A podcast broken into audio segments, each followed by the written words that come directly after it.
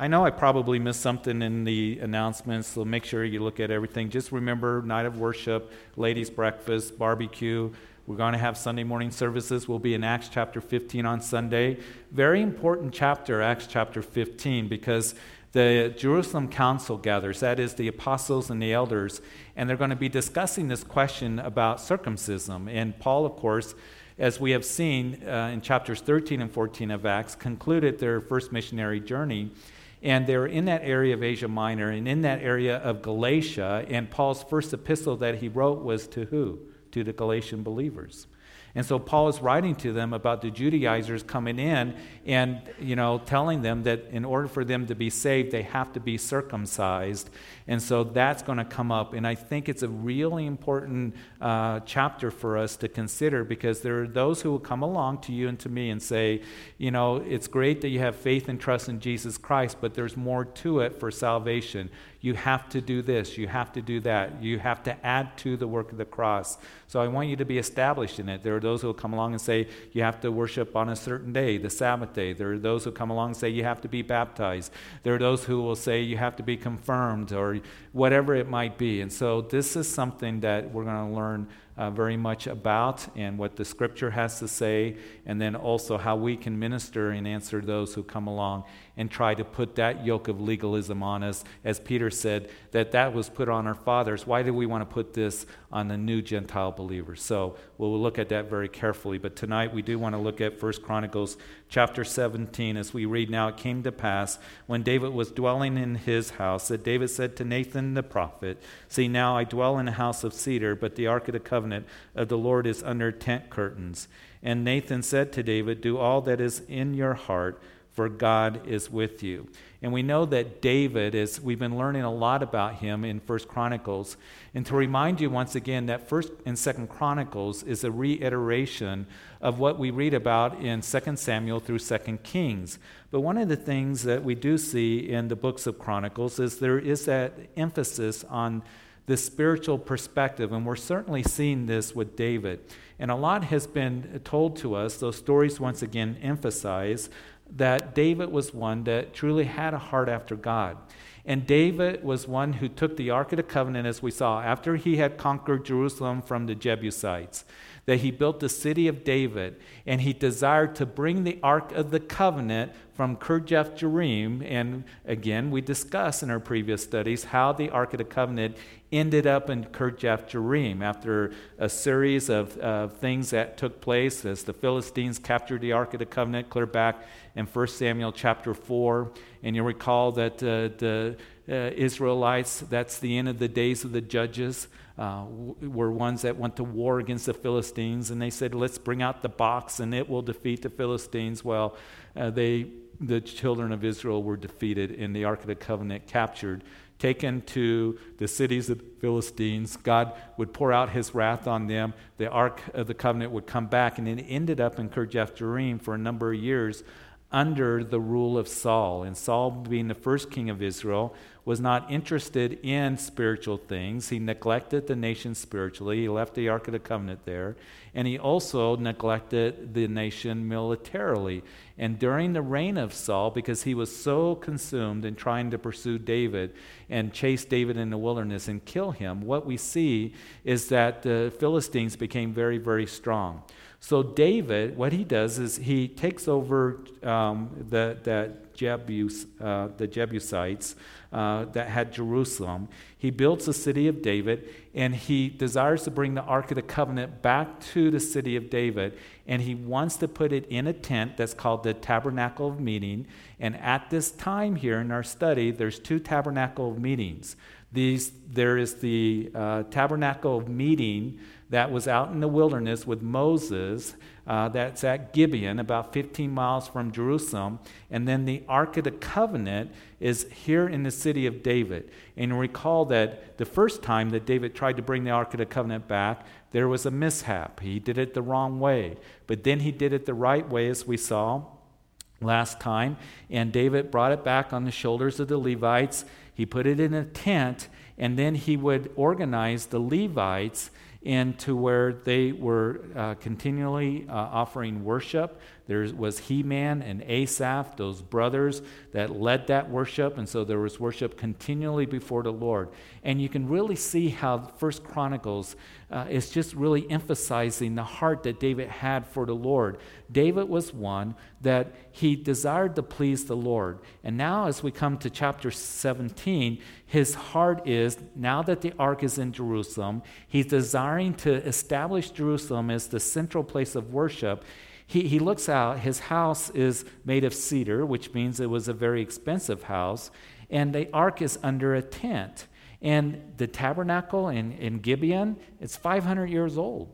And I'm sure that it's decaying, that it's old. Remember, the tabernacle in the wilderness was made of animal skins. And so it's old. And, and now that David has been defeating his enemies, and we're going to see that in the next couple chapters, chapters 18 and 19, that they are securely in the land, David is wanting to continue to honor God by building a permanent building.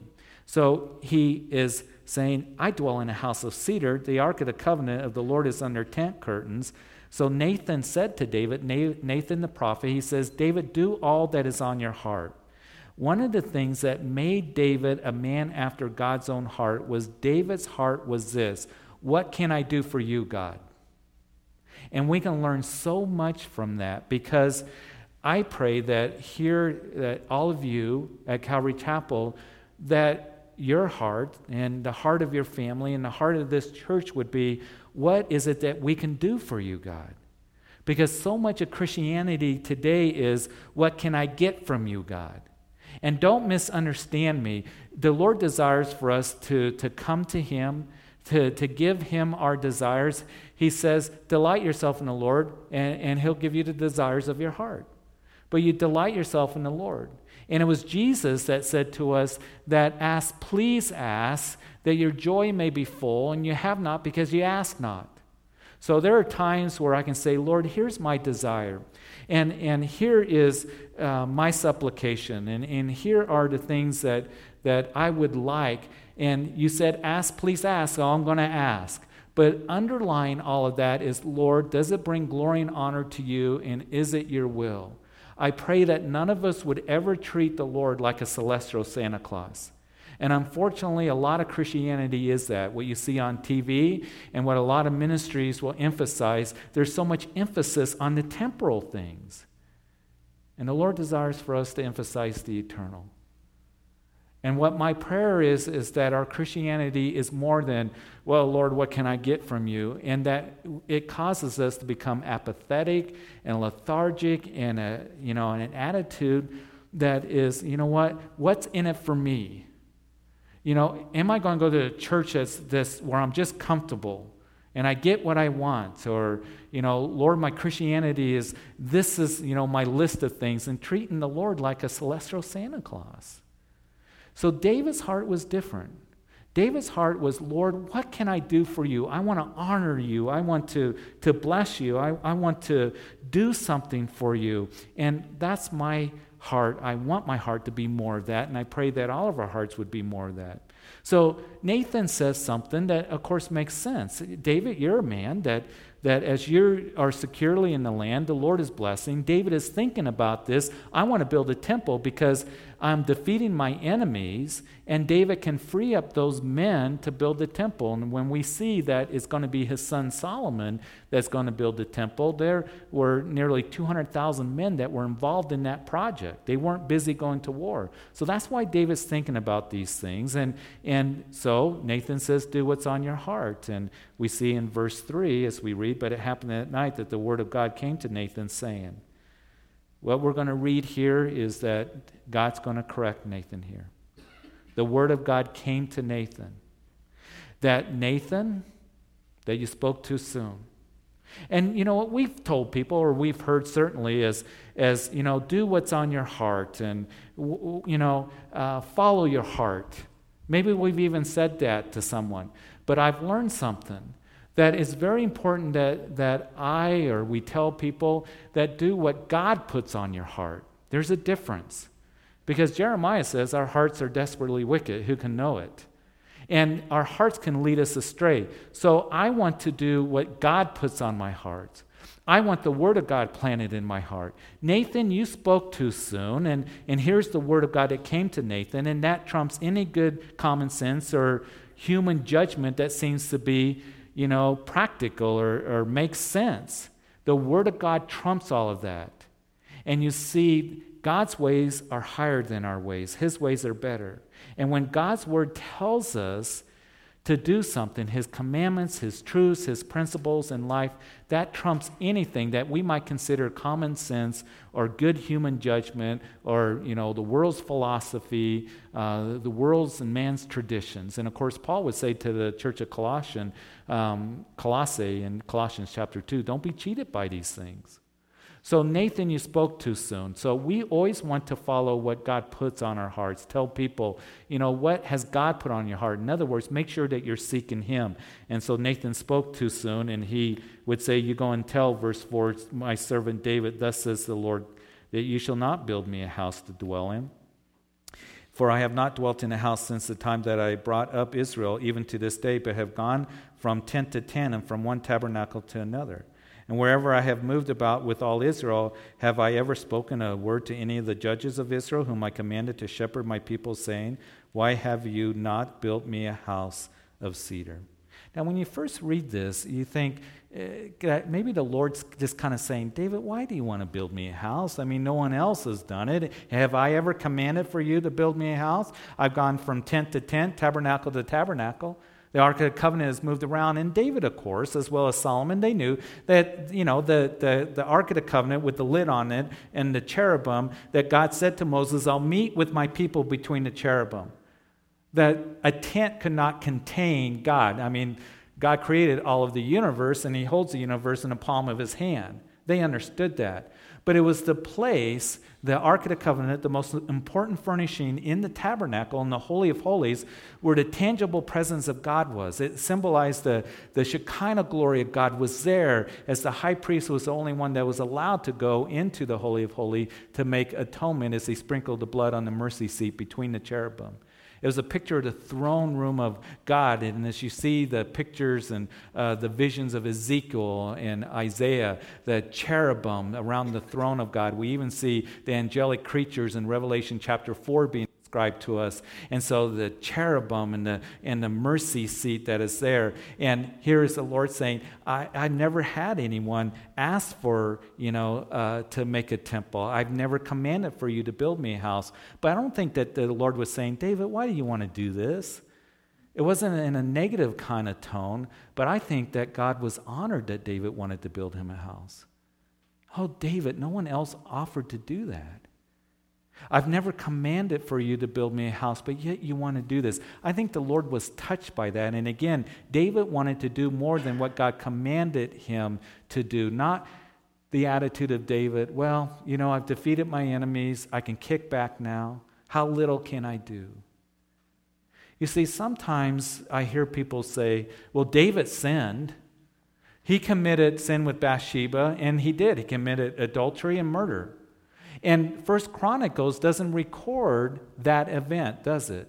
We're going to see that in the next two chapters, 18 and 19, as he's defeating the Syrians, that David would stay at home when kings went out to battle, but it skips over his sin with Bathsheba. It, First Chronicles skips over eh, the, the consequences of David that he went through with his family that was in turmoil because David didn't discipline his children. It focuses on the spiritual aspect of David's heart.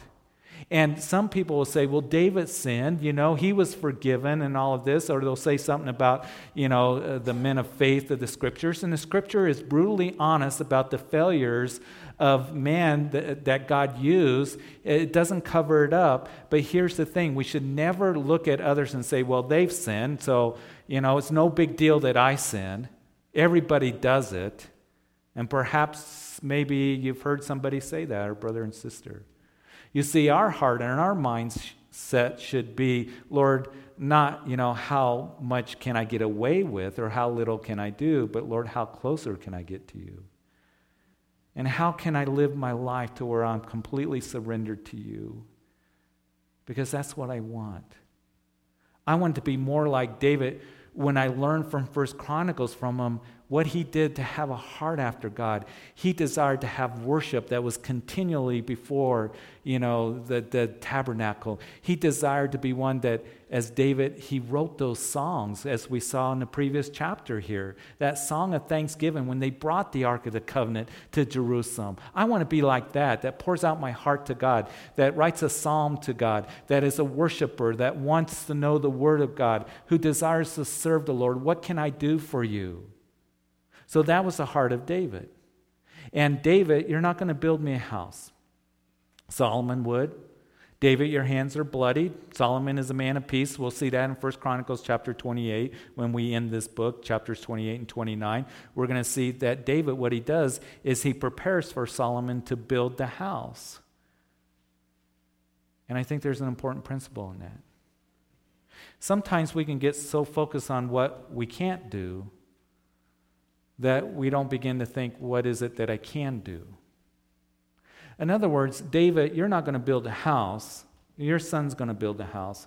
And David could have said, well, okay, I'll, i guess I'll just kind of put it in cruise control and that's it. And he didn't murmur and complain. He didn't do any of that. But what we're going to see, even as we start the next chapter, is David is going to think about, okay, I'm not going to build a house of the Lord. My son is going to do it, but what can I do? And he's going to begin to gather the materials.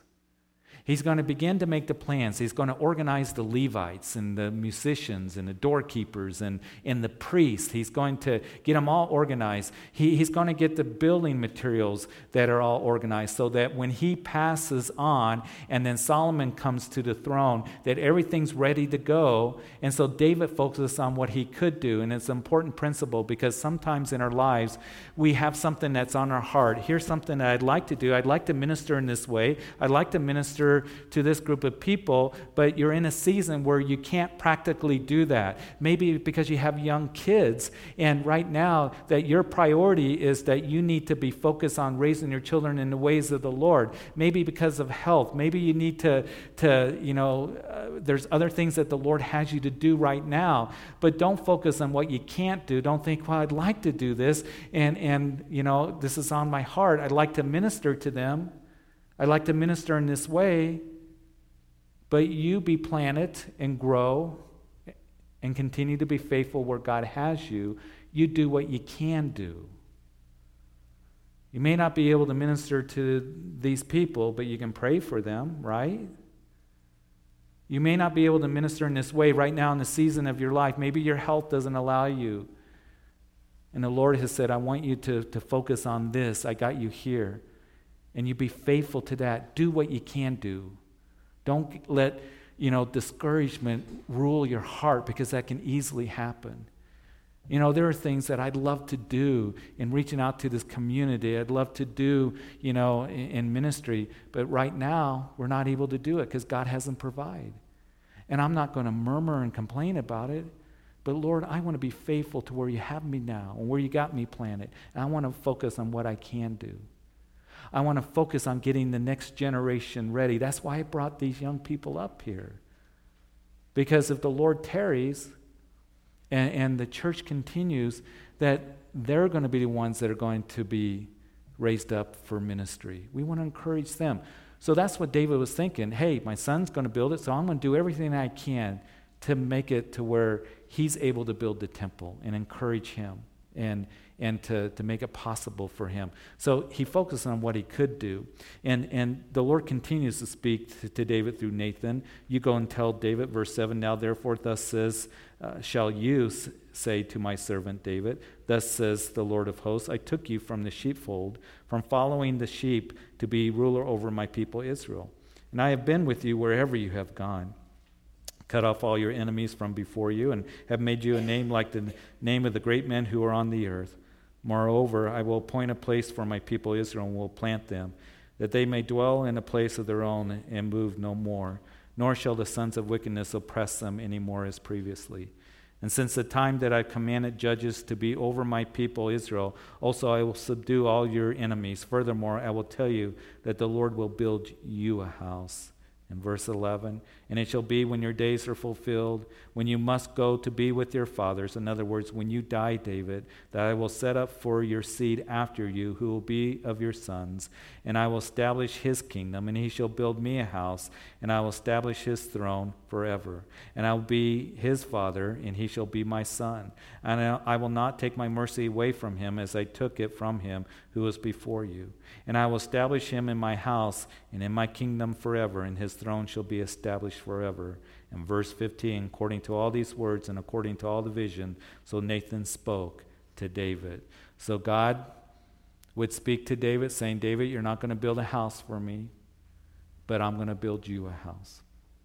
And verse 7 here, it's interesting. The Lord says that David, I'm the one that took you from the sheepfold, from following the sheep, to be ruler over my people Israel. You know, only God can do that.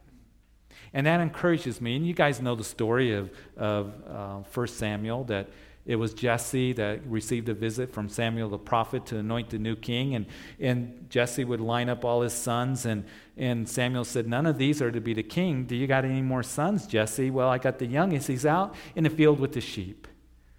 Ruddy young guy. Bring him here. And the Lord said to Samuel, Anoint him as the king of Israel. And only God can take someone who's like that, a shepherd boy, and make him a ruler and do mighty things through him and incredible things using him. We know he did that with Moses. Moses was a shepherd herding sheep for 40 years on the backside of the desert. And then the Lord said to Moses, Now, Moses, you're going to shepherd my people Israel, and I'm going to use you to take them out of Egypt and bring them out into the wilderness to the mountain of God. We know that it was the Lord that took some fishermen, didn't he?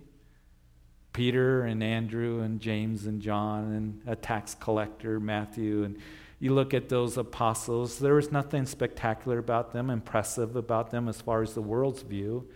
They didn't have prestige, power, they didn't have high education. They were just ordinary men, fishermen, a tax collector. And God used them to be his apostles, Jesus. And we've seen as we've gone through the book of Acts how Peter was used and how Paul and, and these guys, ordinary people, and, and I want to remind you that because only God can take people like you and me and do incredible work for the kingdom through us. Ordinary people like us. Because, as Paul would tell the Corinthian church, that God chooses the foolish things of the world to confound the wise, and the weak things of the world to put down the strong, and the things that are not to bring to naught the things that are that no man will glory in his presence. You know what can happen so much? We adopt the world's philosophy when it comes to ministry, and we can be like the Corinthian believers. The Corinthians were so much into finesse and prestige and and um, you know status and excellence of speech and and you know those who had prominence and all of this. Paul came and he said that I didn't come with human wisdom. I came to you in fear and trembling. And I didn't come in, in, excellence of speech, but I came preaching one thing, and that is Jesus Christ and Him crucified. And Paul was humbled, and it was the Corinthians that looked at him and said, Look at his sweaty tent making clothes. And he doesn't come with excellence of speech, he doesn't have prominence in all of this, but God used Paul the Apostle in a mighty way.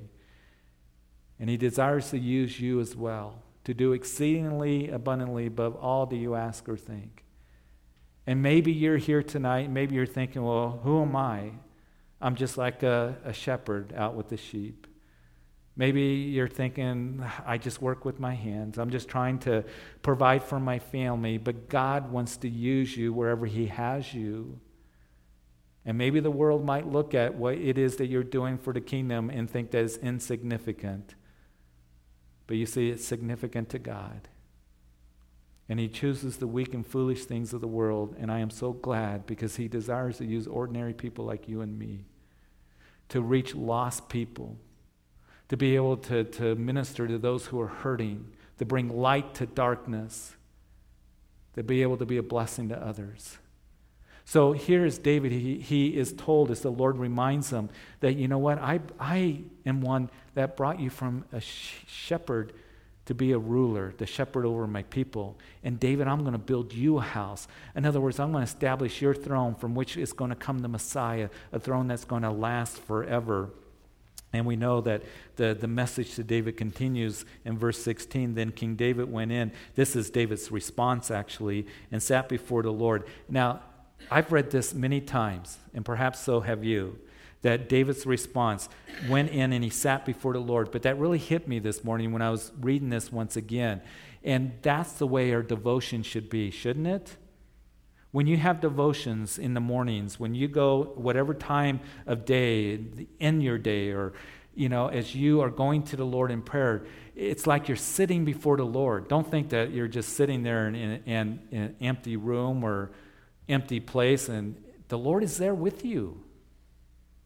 And I like that, that David sat before the Lord, and as you go to him, you're sitting before the Lord.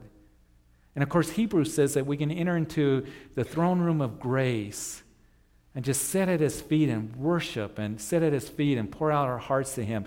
Sit before the Lord and spend time. That's what the Lord desires more than anything for you to know him, to love him, and to, to have that time with him. He wants the fellowship with you, he wants you to sit before him. He's waiting.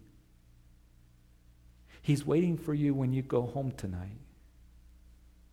And when you wake up in the morning. And as you go throughout your day.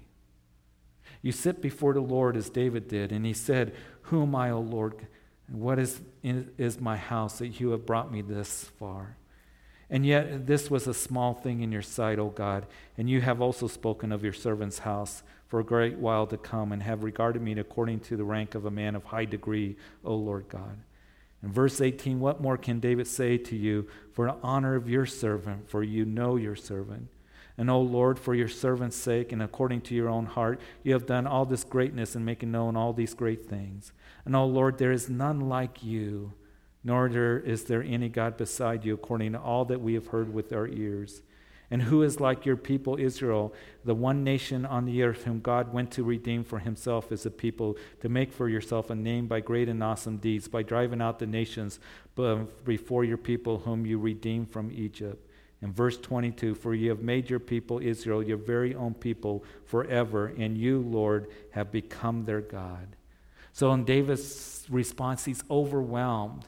And he says, Who am I, Lord? David doesn't say, Yeah, you know, Lord, I, I deserve this because I am a great king and I'm a mighty warrior. I mean, I killed giants. You know, I'm a great psalmist. David doesn't have that attitude. Matter of fact, he refers to himself as a servant. He uses that term 10 times. 10 times referred to as servant and this response that he gives to the Lord. And may we be humbled knowing that we're servants of the Lord, that he is the one that is great. There is none like our God. He's the one that has redeemed us. He's redeemed our nation, as David recognizes that. And it reminds me of the song of Revelation chapter 5, as we will be before the throne of God, singing that song to the Lamb that looked like it was slain and to the Lamb that was slain before the foundation of the earth, that you have made us a kingdom of priests and have redeemed us to yourself out of every tribe, tongues, people, and nations by your blood. That's a song that we're going to sing. We are a special people to God. And we are blessed because we've been redeemed. And yes, we go through trials and difficulties, and we go through grief and we go through loss. But all of us that name the name of Jesus, we can rejoice in our hearts here tonight. Why? Because we've been redeemed. And you see, if the Lord never blessed us with anything else, and He will, because every good gift comes from above. But knowing that, Lord, that you have given us the very best your son, who went to the cross and died for us. And now we have forgiveness of sin. We have reconciliation with the Father. We have the hope of heaven. And as Peter would write in his epistle, we have a living hope. It's not a dead hope.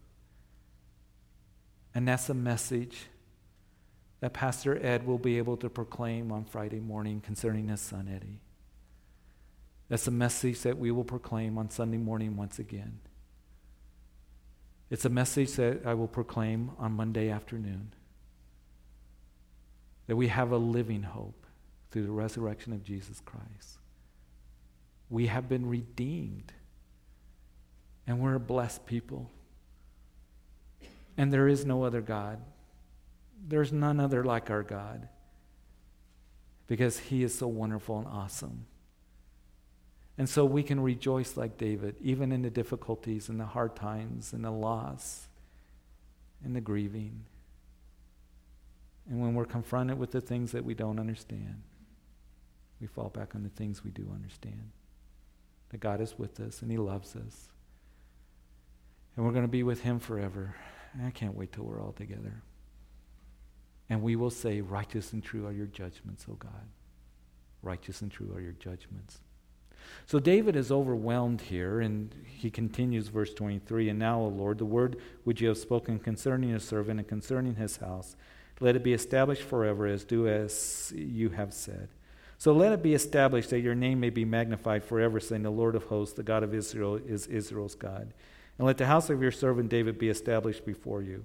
For you, O my God, have revealed to your servant that you will build him a house Therefore, your servant has found in his heart to pray before you. And now, Lord, you are God, and have promised this goodness to your servant.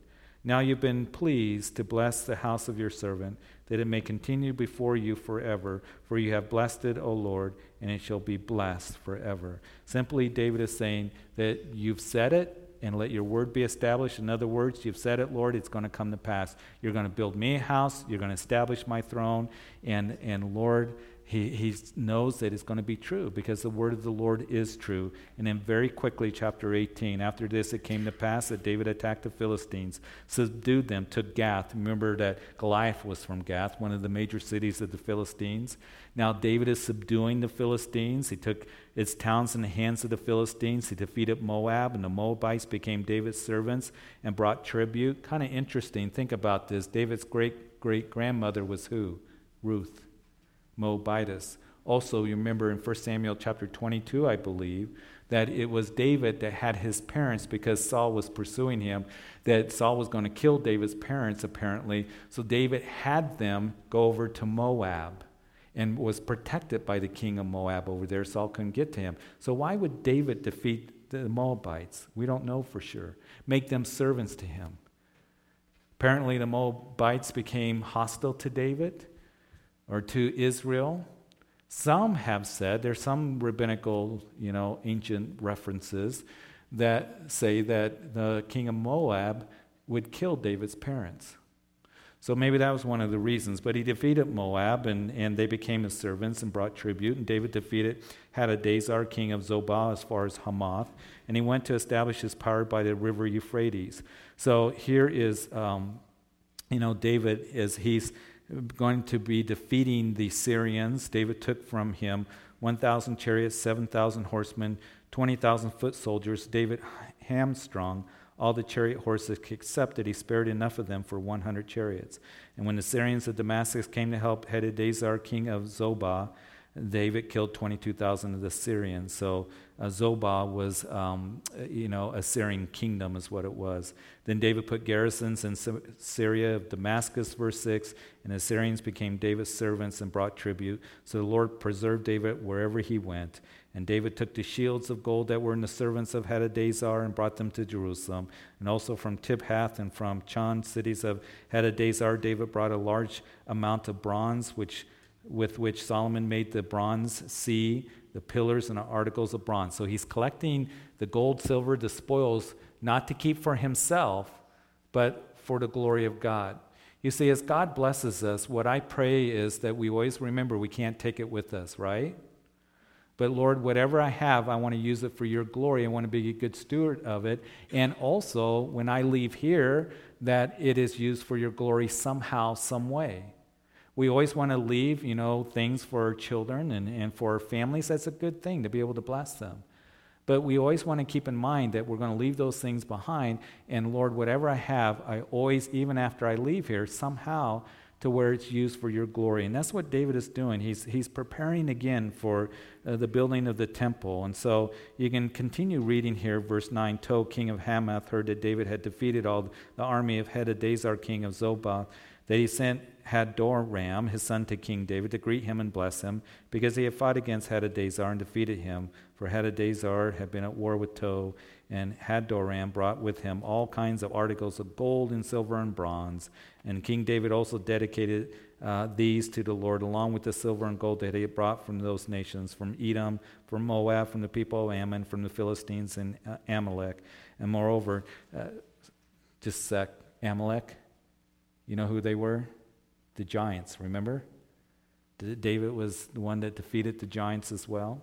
And Abishai, the son of Zeruiah, killed 18,000 Edomites in the valley of Salt. He put garrisons in Edom, and all the Edomites became David's servants, and the Lord preserved David wherever he went. I want to close with this very quickly. I want to go back to and draw attention to verse 4, where it says, All these chariots, you know, um, 7,000 horsemen, 20,000 foot soldiers eh, that David took, and, and David hamstrung all the chariot horses. Now, why would David do that? I mean, you think David would say, Date, you know what? I got all these horses and chariots, man. My army can get stronger and bigger. Why did he hamstrung the, the horses? That is, he cut their tendons so they couldn't be used in war anymore. You would think, what a foolish, you know, waste of, of resources and potential. Do you realize Joshua did the same thing? When you go through the book of Joshua and when he was fighting the Canaanites, here were the children of Israel. They didn't have any horses or anything. They're going against the Canaanite kings that band together and a huge multitude of uh, army coming against the children of Israel. And Joshua did the same thing. He didn't keep the chariots, he burned the chariots. I'll tell you why. Psalm chapter 20, David writes, Some trust in horses, some in chariots but we will remember the name of the Lord our God. I want to end with this. What my prayer for you in your life, for your family, for this church here, is that we wouldn't trust in the horses and the chariots. That we would trust in the Lord. That's where our trust needs to be. You see, what can happen is that we begin to trust in our budgets and our bank accounts and our togetherness and our possessions and all of this. You see, churches can do the same thing. And what my prayer for this church here at Calvary Chapel that we wouldn't put our trust in a building, we wouldn't put our trust in a number of people, in a budget, on staff, whatever it may be. Now, if the Lord wants to bless us with more, we want to be a good steward of that. And my desire is God always be honored and glorified in whatever happens and whatever He gives to us. But some trust in horses and some in chariots. I don't want to trust in things. I want to trust in the Lord alone. And for Him to provide and guide and, and direct and to work and to look to Him. And that's what He's done over these 17 years of us being a church. You see, one of the reasons why I've never asked for money, and I'm not going to, I'm not going to push for fundraisers and all of this, is because I don't want to trust in horses and chariots. I want to trust in the Lord for what He has done. And I think a lot of ministries have kind of gotten away from that. And we as Christians can get away from that. And whatever God blesses us with, we thank Him and we become a good steward of it. But I don't want to try to make something happen. I want to trust in Him. You see, David's going to number the people here in a few chapters. And you think, what's so wrong about that? Many of you know the story that a plague came upon Jerusalem because of it, because David sinned. And the reason is, is because David, as well as the nation, was full of pride. David wanted to number the people so he can see where his strength was and the number of soldiers that he had, and he forgot that his strength was in the Lord alone. Our strength is in him. May we never forget that, is simply what I'm saying. And it's very, very wonderful what God has provided for us here. Provided for us to be able to minister, but may everything that we do here, Lord, we want to honor you and bless you And Lord, wait on you. Some trust in horses and chariots. But we want to remember the name of the Lord our God. Amen. Amen. Father, we thank you. Lord, we thank you for your word and how powerful it is. So, Lord, I, I do pray that tonight that these lessons that we learn, Lord, that we would have hearts that, Lord, what is it that we can do to honor you, draw closer to you, be worshipers of you, like David? Lord, how can we wait on you? And we can give you our desires. Lord, we can step out in faith. Lord, we can do all those things, but we want to trust in you, not in the things that we have. We want to be thankful for them. We want to use them for your glory. Oh, Lord, sometimes those things become a distraction. Father, I thank you for tonight in reminding us that we are special people unto you. Matter of fact, Jesus referred to us as the kingdom of God as like a man who found a treasure in a field, sold all that he had to buy the field to get the treasure.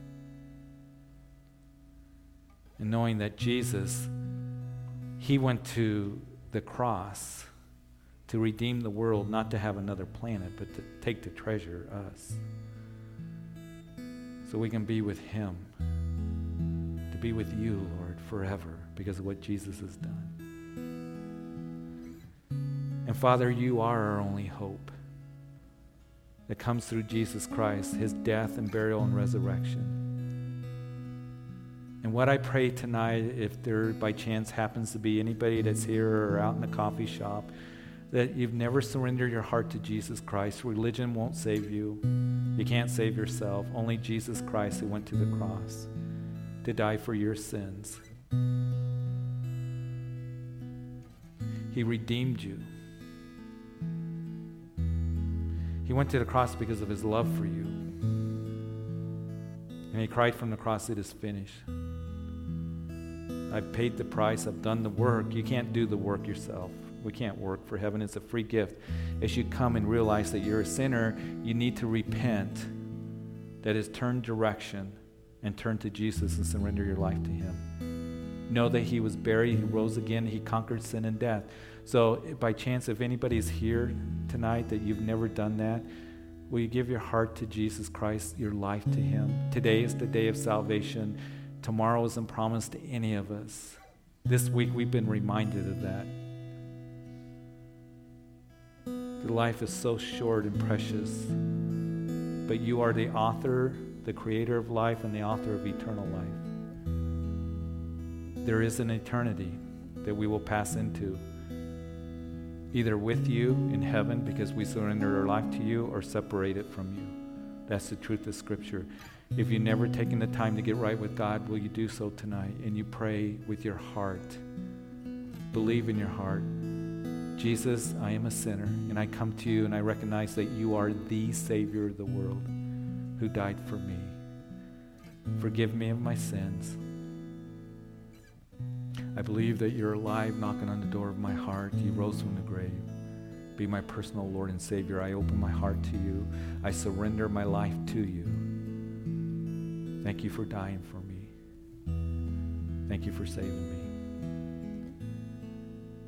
And Lord, I just pray for all of us that our hearts would be fully surrendered to you. This world doesn't offer us hope, it's a false hope.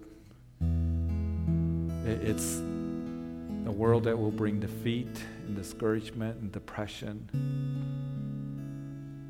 Lord, our joy is in you alone. Lord, our strength in everything that we need. Father, bless your people. And may we go home and sit before you. And thank you for the wonderful things that you've done in our lives. Not focus on what we can't do, but focused on what we can do. And a heart after you. So, Lord, take everyone home safely tonight. And it's in Jesus' name that we pray. And all of God's people said, Amen.